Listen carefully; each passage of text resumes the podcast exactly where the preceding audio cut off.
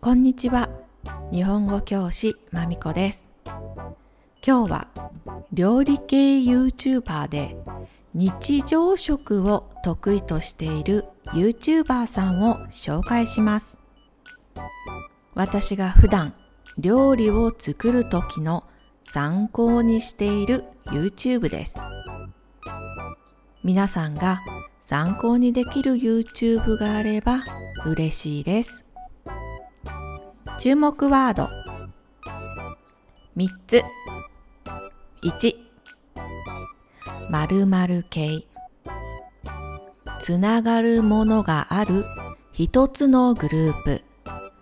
例えば肉食系男子、草食系男子、迷惑系 YouTuber などです。名詞と接続します。2、ほんわか、温かく心がリラックスするという意味です。例、赤ちゃんの寝顔はほんわかする。寒い日のココアは胸のあたりがほんわかする。3、梅肉、梅干しの種を取ったもの、ペーストのものもあります。また、梅肉エキスは青い梅の汁を長時間加熱してペースト状にしたものです。デトックス効果があるとされています。江戸時代から続く日本の民間薬の一つです。めちゃくちゃ酸っぱいです。それではスタート。和食を作ろうとしてせっかく YouTube を見ても材料が揃わない。普段冷蔵庫にない材料がほとんど。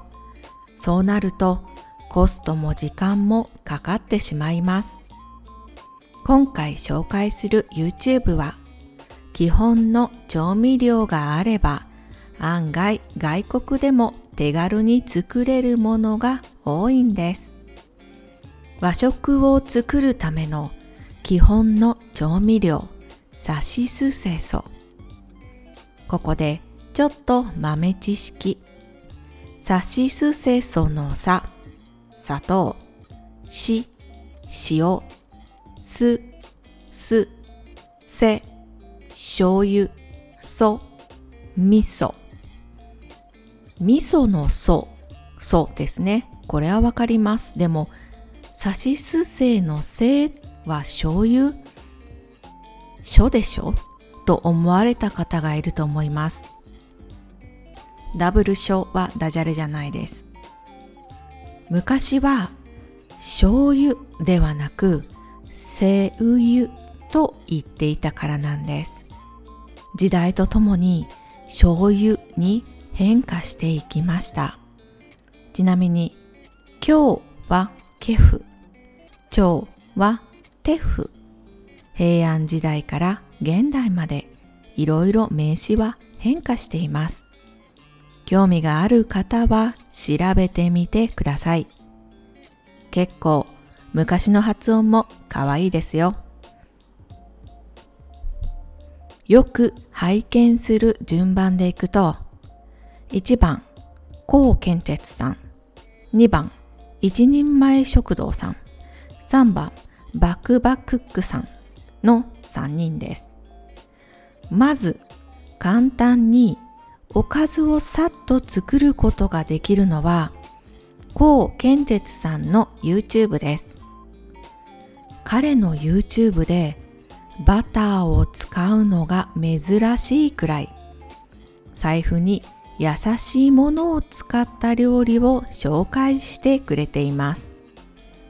ほんわかした高哲さんの話し方に癒されます。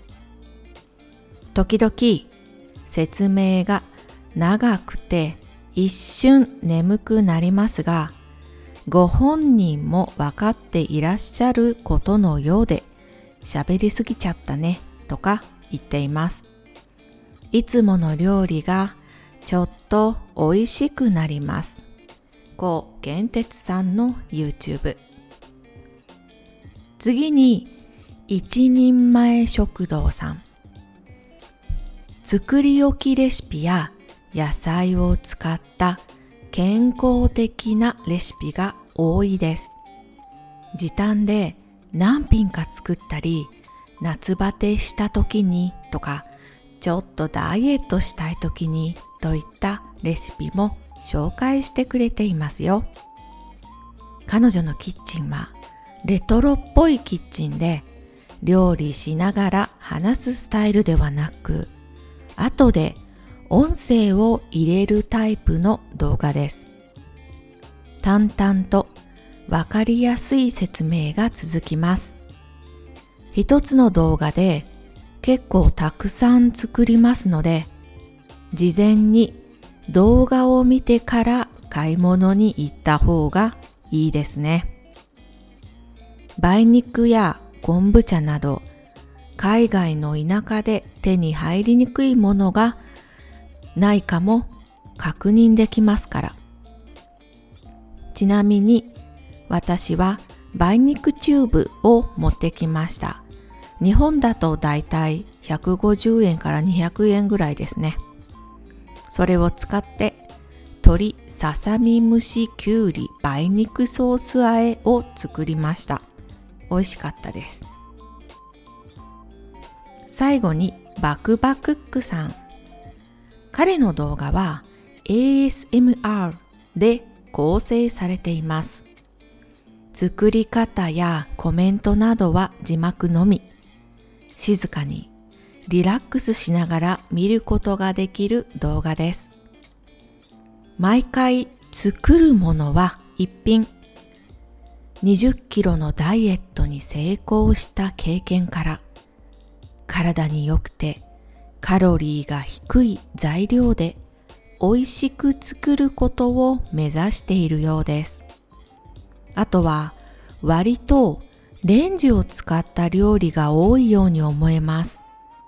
3分で作れるとか、材料はたったこれだけといったタイトルが多く、手軽にサクッと作れるお菓子系が得意です。ダイエットをしている時でも疲れちゃう時ってありますよね。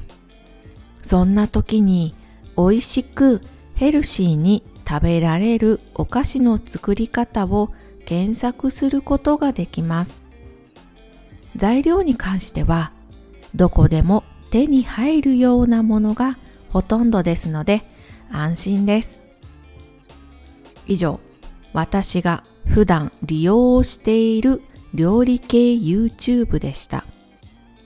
皆さんは料理を作るときどうやって作っていますか？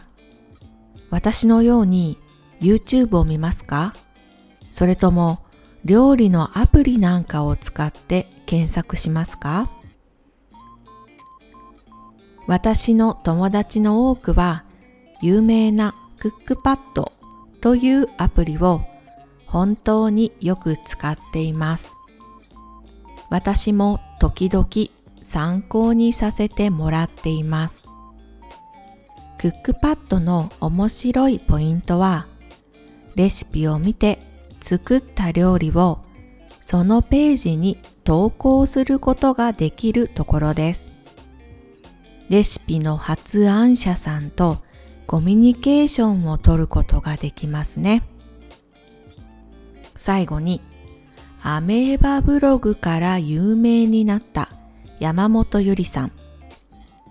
ブログのタイトルは、含み笑いのカフェご飯。アメーバブログに現在もレシピを載せたり、テレビに出たり、本を出されたりされています。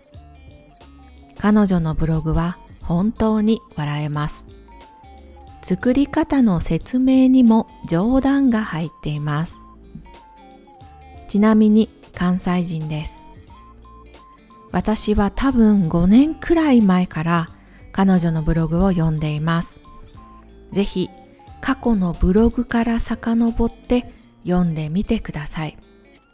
心が疲れた日もパッと明るくなりますよ。それでは今日はここまで。ありがとうございました。終わり。